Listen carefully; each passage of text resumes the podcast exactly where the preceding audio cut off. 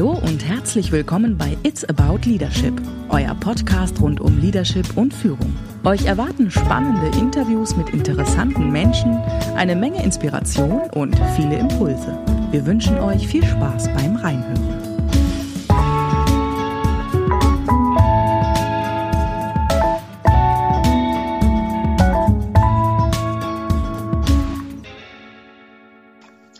Äh, wir sind heute wieder mit einer neuen Folge da und es geht immer noch um den Schwerpunkt Veränderung und Transformation. Und ähm, heute möchte ich äh, nicht alleine, sondern mit dem Marc mal auf das Thema Emotionen in Veränderungsprozessen gucken und drauf schauen, was das was das alles so mit sich bringt, wenn Menschen in Veränderung sind und ähm, was das bedeutet und vielleicht auch mit der Frage, und was heißt das dann im Umgang damit. Ähm, da werden wir uns gleich einfach etwas drüber unterhalten. Aber bevor wir das machen, ähm, darfst du mal gerne sagen, wer du bist, Marc. Ja, danke schön. Ich bin Marc, äh, Marc Schmilewski, der Geschäftsführer von Movendo. Wir sind eine Beratung, die sich spezialisiert hat auf die Themen Führungskräfteentwicklung und Transformationsbegleitung. Und ich denke, aus der Perspektive ähm, kann ich hoffentlich heute zu unserem Thema einiges beitragen, weil mein Alltag äh, sich darin gestaltet, sowohl solche Veränderungsprozesse bei Unternehmen oder im Coaching zu begleiten, als auch in meiner Rolle in meiner eigenen Organisation dafür zu sorgen, dass ähm, Veränderungen gut verarbeitet werden. Und insofern freue ich mich auf den Austausch mit dir. Sehr schön. Ähm, wir haben auch vorher schon mal so, so, so grob drüber gesprochen. Ähm, Thema Emotionen und Veränderung. Und äh, das ist ein sehr weites Feld und gleichzeitig eins, wo wir beide entweder, weil wir gemeinsam mal Prozesse begleitet haben oder weil wir beide ähnliche Dinge tun, ähm, immer wieder mit konfrontiert werden. Was sind denn so, also du kannst ja vielleicht mal kurz beschreiben, wie, wie gehst du, wie geht ihr daran, ne, wenn ihr mit dem Thema euch auseinandersetzt in der Begleitung von Veränderungsprozessen? Ähm, also ich glaube, mit, mit der inneren Überzeugung, dass eine Emotionalität bei Veränderungsprozessen dazugehört und dass es wichtig ist, wenn man Veränderungsprozesse begleiten will, egal ob aus der Rolle des Beratenden oder der Rolle einer Führungskraft, es immens wichtig ist, sich mit diesen Emotionen auseinanderzusetzen. Und deswegen ähm, ist unsere, eine, eine unserer ersten Interventionen bei Transformationsprozessen ist äh, das äh, Haus der Veränderung zum Beispiel. Mhm. Einer Organisation vorzustellen, weil wir damit äh, die Emotionalität äh, besprechbar machen wollen. Ja, mhm. und, das, ähm, und, und so einen gemeinsamen Referenzrahmen in der Organisation schaffen wollen, um über die unterschiedlichen Facetten von Emotionen zu sprechen und vor allen Dingen ähm, ja, ein Bewusstsein dafür zu stiften, dass es diese Unterschiedlichkeit überhaupt gibt. Mhm.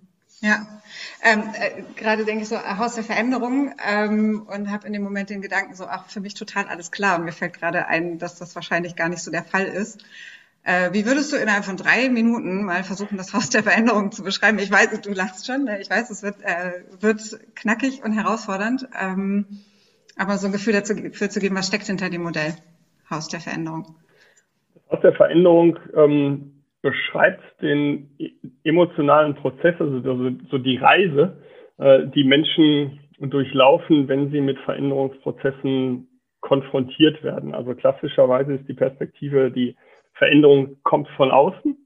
Ähm, wenn ich sie mir selbst ausgesucht habe, dann habe ich vielleicht einen ganz anderen Startpunkt in diesem, in diesem Haus.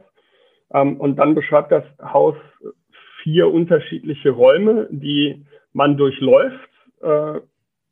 Und diese vier Räume stehen für vier unterschiedliche Phasen von ähm, Emotionalität, also angefangen vom Raum der Zufriedenheit, in dem ich vielleicht ähm, äh, gerade stecke und mich äh, wohlfühle.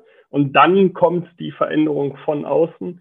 Ähm, äh, das führt dann im, in dem Modell zum Abstieg in den Raum der Verleugnung. Ähm, also klassisch so das ganze Thema Widerstand und ich möchte zurück in die Zufriedenheit.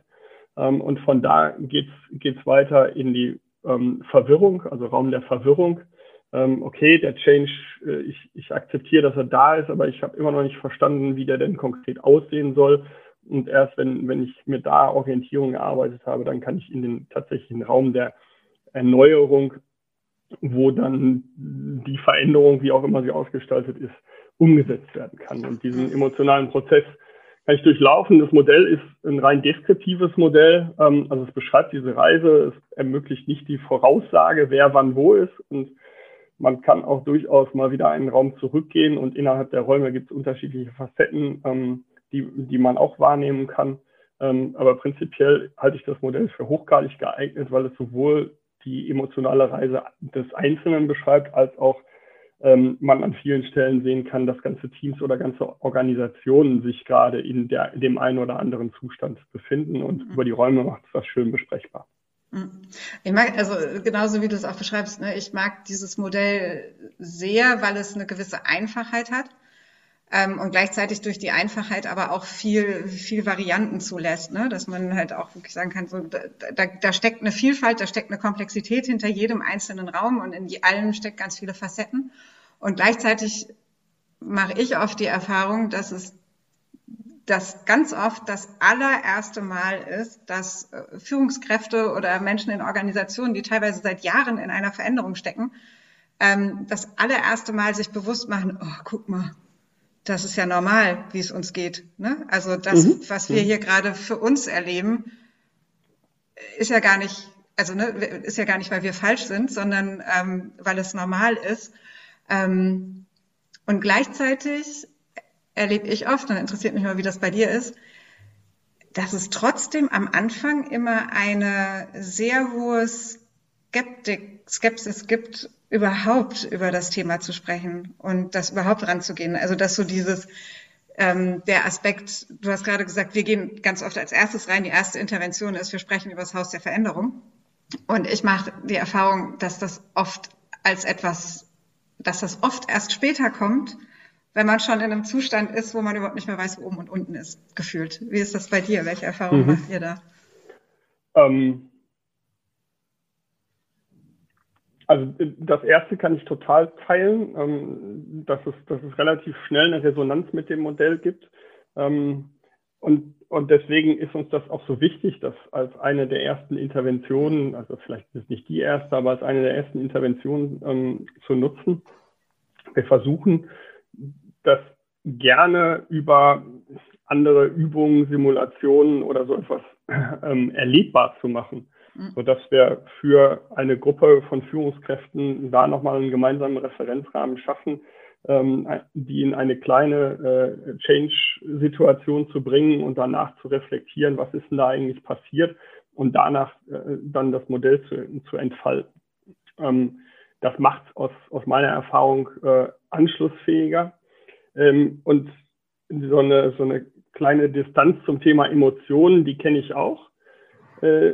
Finde allerdings, dass, dass gerade dann das Sprechen über Räume ähm, es nochmal, ja, vielleicht ganz anders ermöglicht, an, an Emotionalität ranzugehen, ähm, als jetzt sagen zu müssen, ne? ich, ich verspüre aber gerade Frustration oder äh, bin stinksauer oder, ähm, oder möchte ja am liebsten bockig sein, ähm, dann, dann ist es vielleicht anschlussfähiger und äh, und sozial äh, kompatibler, wenn man sagt, ich habe aber gerade den Eindruck, dass ich im Raum der Verleugnung bin. Mhm. Ja, das stimmt. Die, die Erfahrung mache ich auch, dass das einfacher ist oder vielen leichter fällt. Ähm, weil ich ja gleichzeitig auch immer so die ähm, Erfahrung mache, dass ganz viele Menschen das gar nicht mehr gewohnt sind, über ihre Emotionen zu sprechen. Und ähm, mhm zum einen gar nicht auf der Arbeit, also wo man das für sich teilweise auch sogar ausschließt, dass man emotional ist. Also auch diese Erfahrung mache ich immer wieder, dass es Menschen gibt, die für sich tatsächlich das Gefühl haben, ich gehe als unemotionaler Mensch auf die Arbeit ähm, und das dann teilweise auch selber gar nicht in Worte packen könnten für sich. Mhm. Und da hilft dann eben dieser Raum ne? und die, die Beschreibung, das Verstehen, oh, was passiert in diesem Raum, echt ungemein.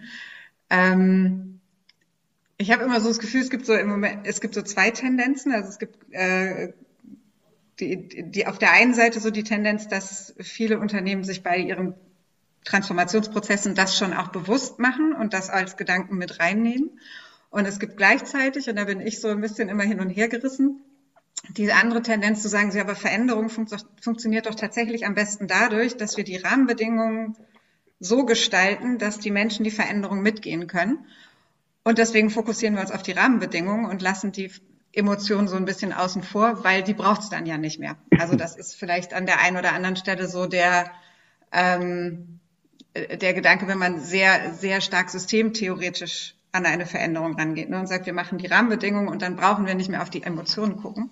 Mhm. Jetzt habe ich spannenderweise zwei, dreimal die Erfahrung gemacht, dass das dann wie so ein Bumerang zurückkommt und dass dann aber diese Besprechbarkeit der Emotionen so einen riesigen Hebel hat, weil, weil dann eine Organisation sich oft einfach verrennt und zwar meistens gar nicht in der Verleugnung, sondern in der Verwirrung und dann im Raum der Verwirrung feststeckt und keiner weiß, wie geht es jetzt weiter. Ähm, und dass dann tatsächlich alleine oft dieser Effekt, dieses so, oh, jetzt verstehen wir, wie es uns geht, schon ganz viel in Bewegung setzt. Ähm, und äh, das finde ich aber sehr, sehr spannend zu beobachten. Also, mhm, mh. welche Erfahrungen machst du denn? Na, das ist ja, also ist ja gerade das, das Paradoxon dann äh, im Raum der Ver Verwirrung. also ähm, quasi auf der Metaebene äh, darüber Orientierung zu schaffen, die, die keine inhaltliche Orientierung ist, sondern erstmal die Orientierung über den aktuellen Zustand. Ähm, also im Zusammenspiel von, von ähm, aus systemischer Perspektive Rahmenbedingungen setzen und der naja, also es wäre noch nicht einmal eine individualpsychologische Perspektive für mich, das, das Haus der Veränderung, weil ich ähm, das eben auch schon aus systemischer und Organisationsperspektive ähm, mhm. betrachten und nutzen würde. Also zum einen glaube ich, dass die, ähm, die Rahmenbedingungen, die man setzt, ähm, eben auch die Emotionalität begleiten sollten, bestmöglich. Und deswegen ähm, finde ich es immens wichtig, gerade mit, mit Führungskräften in Veränderungsprozessen genau daran zu arbeiten. Was sind denn eigentlich die ähm, Begleitinterventionen, die, die man setzen kann? Ähm, und so spiel, spielt es aus meiner Sicht eigentlich sehr schön zusammen. Äh, ich kann mich gerne auf Rahmenbedingungen äh, fokussieren und gleichzeitig muss ich ähm, betrachten, wie geht es eigentlich äh, allen Beteiligten äh, mhm. da drin. Ich habe in der Führungsrolle immer noch eine Fürsorgepflicht. Äh, und die heißt nicht nur Rahmenbedingungen ähm, herstellen, sondern mhm. auch auf, auf die Einzelnen gucken.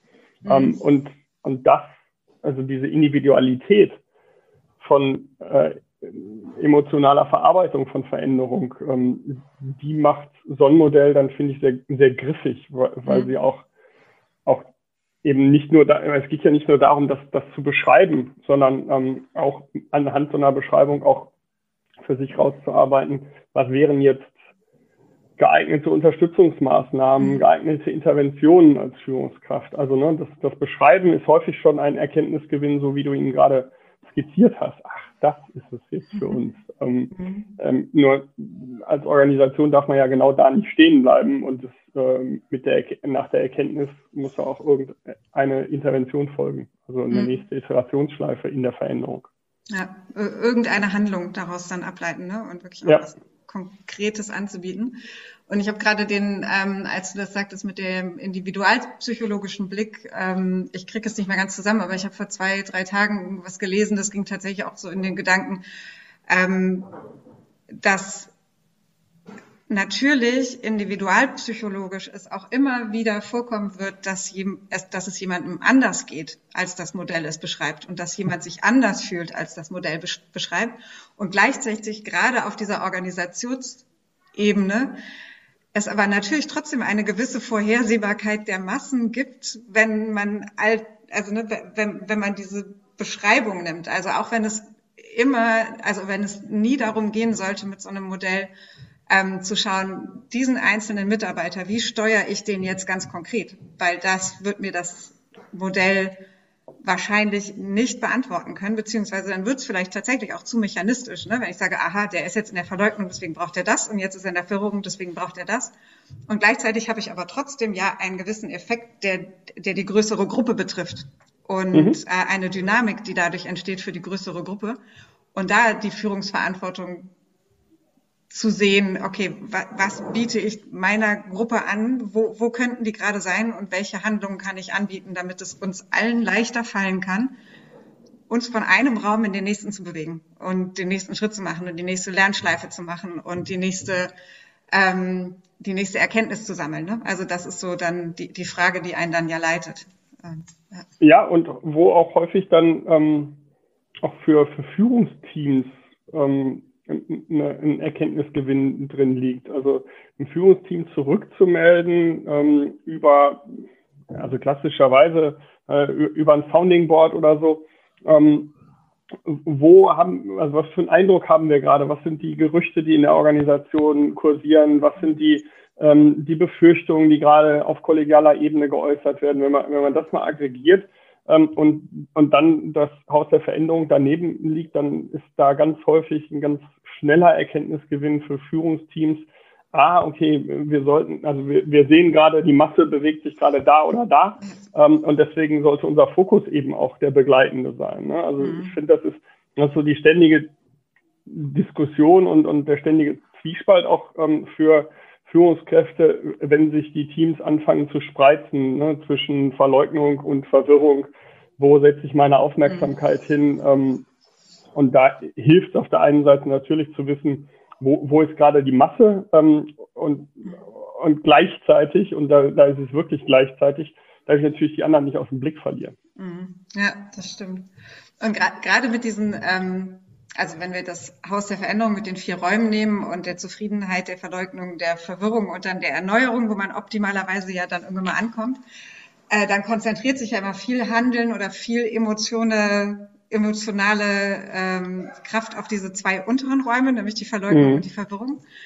Ähm, und ähm, da habe ich spannenderweise die Erfahrung gemacht, das ist aber vielleicht auch so ein bisschen mit diesem, mit dieser Perspektive darauf, dass Menschen grundsätzlich schon Veränderungen können. Und genau das steckt ja auch in dem Haus der Veränderung drin. Mhm. Die können das. Ne? Also jeder ja. Einzelne kann das. Und gleichzeitig brauchen wir eine emotionale Akzeptanz, die uns weiterbringt. Ähm, dass, dass es oft sehr viel hilfreicher ist, sich auf den Raum der Verwirrung zu konzentrieren, als sich auf den Raum der Verleugnung zu konzentrieren, weil da mhm. immer so das Risiko besteht, dass ich jemanden in Anführungszeichen pathologisiere und sage, ach, da will einer nicht und dann muss ich den einzeln beatmen, obwohl er wahrscheinlich vielleicht oder sie schon längst zwei, drei Schritte weiter ist und einfach gerade in der Orientierungslosigkeit sich befindet. Ne? Also dann da mehr Fokus mhm. drauf zu lenken, um so diesen Grundgedanken zu unterstützen, das können die schon alle, brauchen aber ja. vielleicht mehr Orientierung da drin. Ne? Das ist total spannend. Also ich glaube, dass es ganz wichtig ist, ähm, beide Räume unterscheiden zu können und auch zu unterscheiden. Ähm, ich erlebe es häufig in Organisationen, dass, ähm, dass, dass die Frage äh, nach dem Detail, worum geht es denn hier eigentlich in dem Change, die, die für mich erstmal genau mit dieser Hypothese, die du gerade beschrieben hast, eine Frage aus dem Raum der Verwirrung wäre ähm, die, die wird gerne mal gelabelt als mhm. äh, aus dem Raum der Verleugnung kommt und ähm, dann wird die Frage nicht ernst genommen, sondern dann wird überlegt, wie kann ich jetzt den Widerstand brechen und muss mit dem Widerstand umgehen und, und solche, solche Themen. Da gibt es, glaube ich, auch äh, eine Million schlechter Bücher drüber zum Thema Umgang mit Widerstand. Ähm, mit dem Modell im Kopf würde ich immer sagen, äh, sei froh, also wenn du mhm. Widerstand wahrnimmst, dann freu dich doch. Äh, du weißt, deine Organisation hat angefangen, sich zu bewegen. Es mhm. fühlt sich nicht immer gut an, wenn man Widerstand wahrnimmt, das ist mir auch klar. Ähm, aber es ist ein Zeichen, dass die Bewegung da ist. Ja. Ähm, und im Widerstand werden ja auch die großen Themen äh, geäußert. Insofern ähm, glaube ich schon, dass es wichtig ist, auch, äh, auch eine Aufmerksamkeit für diesen Widerstand zu haben, wenn ich, wenn ich ein gutes Klima schaffe, und da kann ich schon immer dran arbeiten, das ist unabhängig vom Change, in dem es möglich ist, dass dieser Widerstand geäußert wird und dass auf den Tisch gelegt wird, was sind denn eigentlich die ungeklärten Fragen und die Befürchtungen, mhm. ähm, dann kann man damit auch ähm, explizit arbeiten. Mhm. Ähm, und äh, also die, die große Sorge machen mir die Veränderungsprozesse, in denen kein Widerstand sichtbar wird. Also entweder, weil ne, wir haben schon so viele Changes hinter uns gebracht, das ist jetzt hier äh, der X-te und der wird auch vorübergehen. Also so ein, so ein ne? mhm. Peter Kruse hat das irgendwie Bend and Wait genannt. Ne? Mhm. Die, du lehnst dich dann einfach mal zurück, wartest, bis der ähm, Widerstand, äh, bis, bis die Veränderung vorbeigegangen ist und dann kommst du wieder nach vorne. Ähm, oder äh, das findet ganz andere Kanäle und die kriegen wir gerade nicht mit. Auch das mhm. wäre dramatisch in einem Veränderungsprozess. Mhm. Ansonsten bin ich, bin ich völlig bei dir. Also ähm, mehr Aufmerksamkeit auf den Raum der ähm, Verwirrung zu lenken, um da für Orientierung zu sorgen. Ähm, das schafft Multiplikatoren, ähm, das schafft Quick-Win.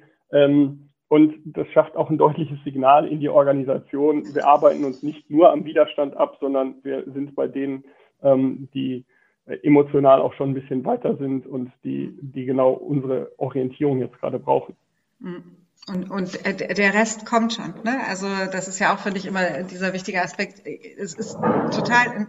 Ich habe heute übrigens viele Hintergrundgeräusche, muss ich noch dazu sagen, ähm, dass es äh, total okay ist, dass nicht alle mit dem gleichen Tempo da durchgehen und ähm, dass sich die Einzelnen in unterschiedlichen Elementen des Raumes befinden, äh, des Hauses befinden und vor allem auch, und das finde ich für Führungskräfte immer nochmal den wichtigen Aspekt, ich bin da ja auch selber drin. Ne? Nur weil ähm, ich das aus der Führungsperspektive mir anschaue, heißt es nicht, dass nicht auch ich durch meine Emotionen durchgehe und dass nicht auch ich an meinen Hoch- und Tiefpunkten immer wieder zwischendrin bin und für mich auch Orientierung brauche und für mich auch Sortierung brauche. Ne? Also auch das ja. Ähm, spielt ja noch eine wichtige Rolle.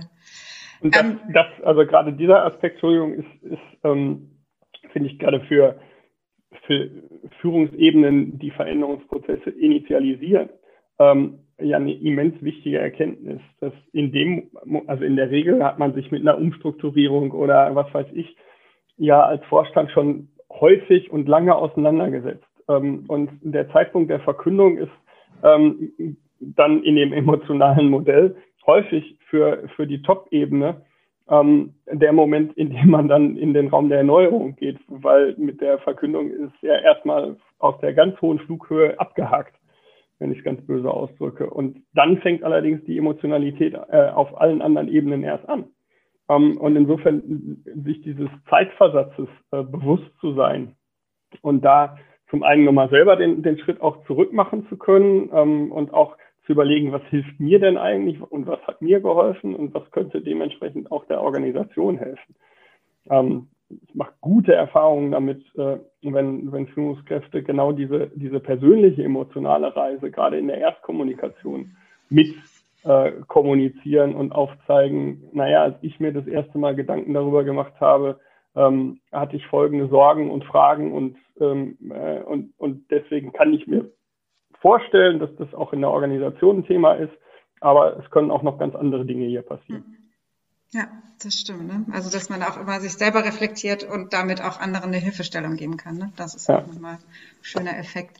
Ähm, wir, wir sind beide, das muss man, glaube ich, dazu sagen, große Fans des House of Changes, ne, weil ähm, wir, glaube ich, beide auch immer die Erfahrung machen, dass eben dieses, du hast es vorhin auch gesagt, dieses Element äh, überhaupt erstmal das Thema Emotionen aus der ähm, stillen Ecke rauszuholen und zu sagen, lasst es uns besprechbar machen und lasst gemeinsame Worte dafür finden. Und dann lasst uns überlegen, was kann helfen, ne? so dass, dass das tatsächlich eine sehr, sehr große Wirkung hat. Ähm, jetzt gibt es noch so andere Modelle. Also ich, der Ausgangspunkt ist zum Beispiel die, die Trauerkurve von Kübler-Ross. Ähm, warum ist es bei dir das House of Change und nicht eins von den anderen Modellen? Ähm, weil ich die Erfahrung gemacht habe, dass das gut erinnerbar ist ähm, und, und damit eben auch für, für, für unsere Kunden gut greifbar ist, mhm. weil es diese unterschiedlichen Facetten auch nochmal besser rausarbeitet, die in der, in der Kurve für mein Erleben nicht ganz so stark rauskommen, sondern da habe ich Phasen und die durchlaufe ich. Ähm, und ich finde, also allein für mich assoziativ zeichnet die Kurve eben immer diesen, diesen Verlauf nach vorne. Ähm, und das Haus, wenn es äh, Türen hat, die in beide Richtungen schwingen können zwischen den Räumen, äh, hat, hat eine viel höhere äh, Dynamik und, und damit Anschlussfähigkeit mhm. ähm, ja. zu dem Erleben, sowohl in unseren Projekten als auch in meinem persönlichen Erleben.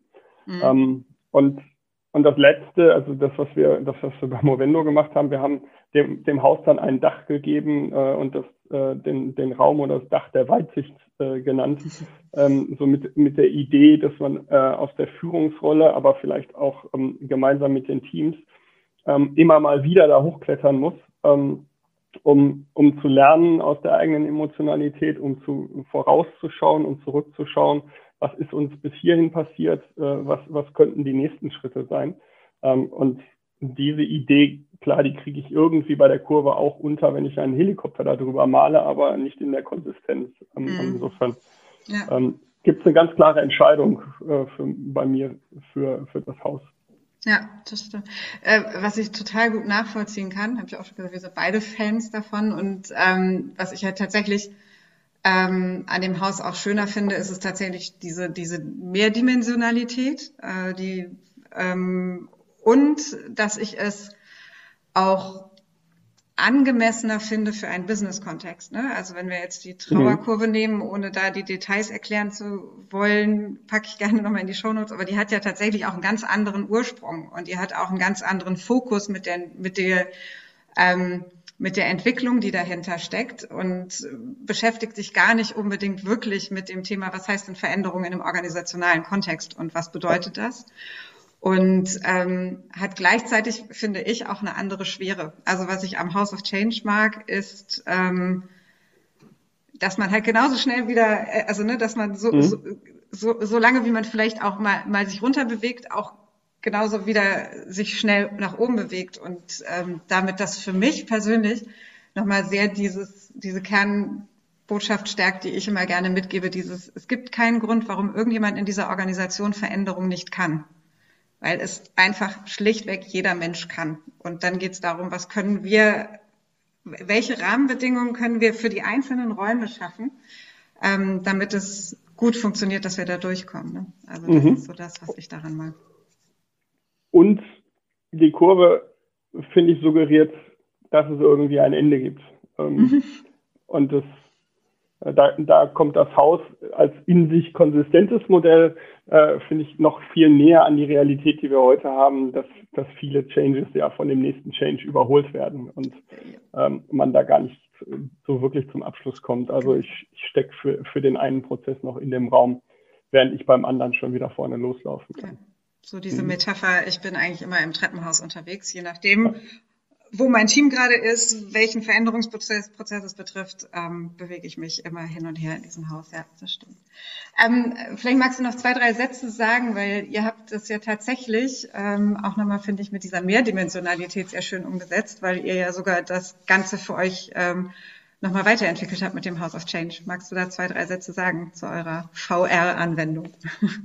Ja, gerne. Ähm, also das, was wir getan haben, ist, ähm, dass Haus der Veränderung als 360 Grad VR-Anwendung zu produzieren. Das heißt, ähm, wir haben uns äh, jeden einzelnen Raum vorgenommen und haben in der Schauspieltruppe zusammen die Emotionalität und die emotionalen Facetten in diesen einzelnen Räumen nachgestellt. Und das ist ein, ist ein geniales Erleben, äh, das als VR-Anwendung zu nutzen, weil du eben in dem Moment, in dem du dir eine VR-Brille aufsetzt, äh, ja erstmal auditiv, ähm, äh, Quatsch, visuell erstmal abtauchst ähm, und du kannst das auditiv eben noch unterstützen, wenn du dir auch noch Kopfhörer dazu aufsetzt, und dann kriegst du erstmal keine anderen Reize mit als genau diesen Reiz, den dir die VR-Anwendung äh, bietet.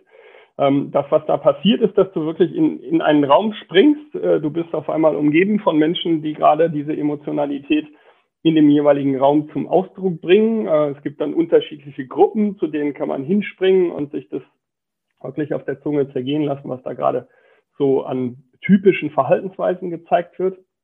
Ähm, und auch da kommt unsere Idee mit der, mit dem, mit der Weitsicht nochmal zum Tragen. Du hast nämlich darüber hinaus auch die Helikopterperspektive. Also du kannst dir alles nochmal von oben angucken und von da aus auch in Gespräche abtauchen ähm, mit Führungskräften. Also da gibt's dann zwei Führungskräfte, die reden über das, was man da sehen kann und was man jetzt aus der Führungssicht weiter ähm, tun könnte, ähm, um eben die emotionale Reise weiter zu begleiten. Und von da aus gehe ich dann wieder zurück in den nächsten Raum. Das ist ein, ähm, aus unserer Sicht natürlich ein tolles Tool.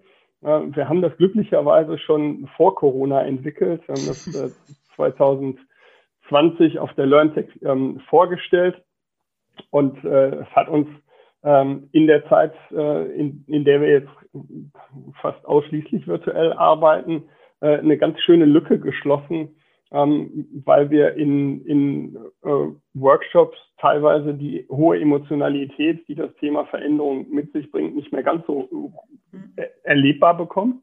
Ähm, und da stellen wir unseren Kunden das Modell per Brille zur Verfügung. Ähm, und man kann sich dann ganz individuell einmal da ganz tief reinfallen lassen ähm, entsprechend reflektieren und nutzen das auf der anderen Seite eben auch in Kundenorganisationen, die dann noch für sich so Change-Räume einrichten ähm, und da die Brille ihren Mitarbeitenden zur Verfügung stellen ähm, oder den Führungskräften, äh, um äh, Emotionalität weiter erlebbar und besprechbar zu machen.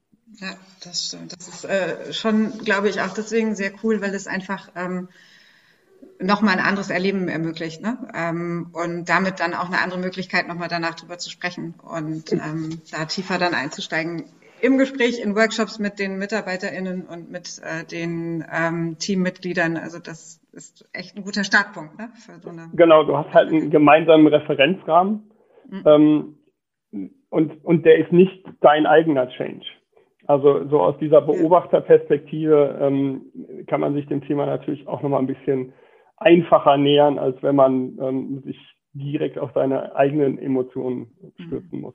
Ja, das stimmt. Sehr spannend. Ähm, wenn wir jetzt mal, also wir haben ein bisschen fachgesimpelt und ich äh, mache das mit dir immer total gerne, gerade zu diesen Themen. Aber wenn wir jetzt nochmal äh, so wir auch reflektieren und mal überlegen, was wären so die aus unserem Gespräch heraus die Dinge, wo wir sagen, das sind vielleicht jetzt für uns auch nochmal spannende Erkenntnisse. Was, ähm, was würdest du nochmal festhalten wollen? Also ich glaube, genau das, womit wir eingestiegen sind, nämlich Emotionalität ist ein immens wichtiger Faktor in Veränderungsprozessen. Ähm, und deswegen dürfen wir das nicht unterschätzen. Und das, was uns hilft, äh, ist nicht dem Glaubenssatz nachzuhängen, äh, ein, ein, ein reines Factsheet zum Thema Veränderung ähm, würde helfen, äh, sondern äh, uns mit einem Modell wie von mir aus dem Haus der Veränderung, aber ich akzeptiere auch gerne jede andere Variante, die es uns ermöglicht, äh, in Veränderungsprozessen mit den Emotionen transparent umzugehen und äh, dies, dies gestattet zu sagen, ähm, äh, dass es mir an, an einer Stelle äh, grottenschlecht geht, dass ich Angst habe ähm, und wir dann gemeinsam einen guten Weg finden, ähm, äh, damit zu arbeiten, eine politisch korrekte Variante des in den Arm nehmens ähm, und mal feste drücken, damit man mit der Angst umgehen kann. Und der, der andere Faktor, den, den du gerade so schön betont hast, nämlich ähm, viel Aufmerksamkeit auf äh, den Raum der Verwirrung, also diesen Zustand, der in einem Change ganz normal ist, der muss ja sein. Also ich, ich brauche ja eine, eine, ähm, eine konstruktive Konfusion, sonst ändert sich nichts. Also wenn sich unsere, unsere Verhaltensmuster, unsere Gedankenmuster nicht durcheinander geschüttelt äh, werden, wie soll dann da sonst was Neues entstehen? Und insofern ist auch der nicht schlimm. Ähm, dieser Raum und dieser Zustand ähm, braucht aber viel Nähe, Begleitung, um daraus gemeinsam Orientierung zu entwickeln. Ich glaube, die, die drei Botschaften mhm. ähm, werden, werden, sind meine Zusammenfassung. Mhm. Ja, also äh, tatsächlich so ähm, äh, zu, zu, allem so ja, ja, ja, ne, genau das, was du gesagt hast. Und ähm, für mich halt tatsächlich auch dieses, dass in, in einem Modell immer eine Beschreibung ist, die ich für mich konstruktiv nutzen kann. Und ähm, wenn ich ein Modell zum Thema Emotionen nutze, dann kann ich das konstruktiv einsetzen und ich kann es wirklich auch aktiv mit diesem Gedanken nutzen, was kann ich tun und was kann ich dazu beitragen, damit wir alle, inklusive mir, gut durch diesen Veränderungsprozess durchkommen. Und zwar gut im Sinne von, emotional, psychologisch stabil. So, ne? Ähm, und das steckt für mich sehr stark in der Arbeit mit den Modellen. Und gleichzeitig glaube ich, das haben wir gerade gar nicht so vertieft, aber der Gedanke kommt mir gerade, darf man dabei nie vergessen, dass es auch entscheidend ist, mit welchem Menschenbild schaue ich auf dieses Modell. Und ähm, wie setze ich das dann um? Deswegen ist für mich immer diese Kernbotschaft, Menschen können Veränderungen so ein wichtiger Kern weil es dann schon um was ganz anderes geht, als wenn wir darüber sprechen, so wie kriegen wir jetzt die Leute durch die Verleugnung durch. Ne? Ähm, das finde ich nochmal so einen wichtigen Aspekt. Und was ich auch sehr wichtig finde, ist, dass es überhaupt wieder eine Möglichkeit gibt, Emotionen besprechbar zu machen in einem Kontext, der hochemotional ist. Weil das, was sonst entsteht, ist ähm, ja tatsächlich auch etwas, wo man sagen muss, da entstehen dann Risiken für die psychische Gesundheit aller Beteiligter, wenn wir das immer ignorieren, dass es in solchen Situationen ähm, Emotionen gibt. Und meine Hoffnung ist tatsächlich so ein bisschen, dass jetzt durch diese kollektive Corona-Erfahrung, die ja auch für alle eine gigantische kollektive Veränderungserfahrung bedeutet hat und die ja auch, glaube ich, also ich glaube, da gibt es wenig Menschen, die sagen, da bin ich total emotionslos durchgegangen durch all diese Phasen. Ähm, vielleicht auch nochmal dieses Bewusstsein hinrückt, ey, es gibt Emotionen und guckt mal, wie gut es uns getan hat, wenn wir mal einfach mal drüber gesprochen haben. Und wenn wir dann noch eine gemeinsame Sprache dafür haben und erkennen können, wie wir dann handeln können, damit es allen Beteiligten gut gehen kann in der Veränderung, äh, dann kann eigentlich nichts mehr schiefgehen. Also das ist so das, was ich so als Kern nochmal rausnehmen würde. Und jetzt muss ich einen Abschluss finden für dieses Gespräch. Das ist immer so dieses so schöne, schöne, schöne runde Worte zum Ende gefunden. Ähm, ich habe heute ein bisschen Hintergrundgeräusche gehabt, was tatsächlich mit der Corona-Situation zu tun hat. Das heißt, man hört Kinder im Hintergrund trampeln, das schon mal vorneweg für, oder hinten weg, jetzt besser gesagt, für alle, die das im Hintergrund gehört haben. Ähm, und ansonsten würde ich tatsächlich einfach nur sagen, ganz herzlichen Dank, Marc, für dieses schöne und aufschlussreiche Gespräch. War mir ein Vergnügen. Das war sie, unsere aktuelle Folge von It's About Leadership, euer Podcast rund um Leadership und Führung. Wir freuen uns auf eure Kommentare und Anregungen. Infos zu unseren Gesprächspartnern findet ihr wie immer in den Show Notes. Und wenn euch unser Podcast gefallen hat, dann hinterlasst doch ein Sternchen, ein Like oder ein Herzchen auf der Plattform, auf der ihr uns gerade hört. Bis zum nächsten Mal.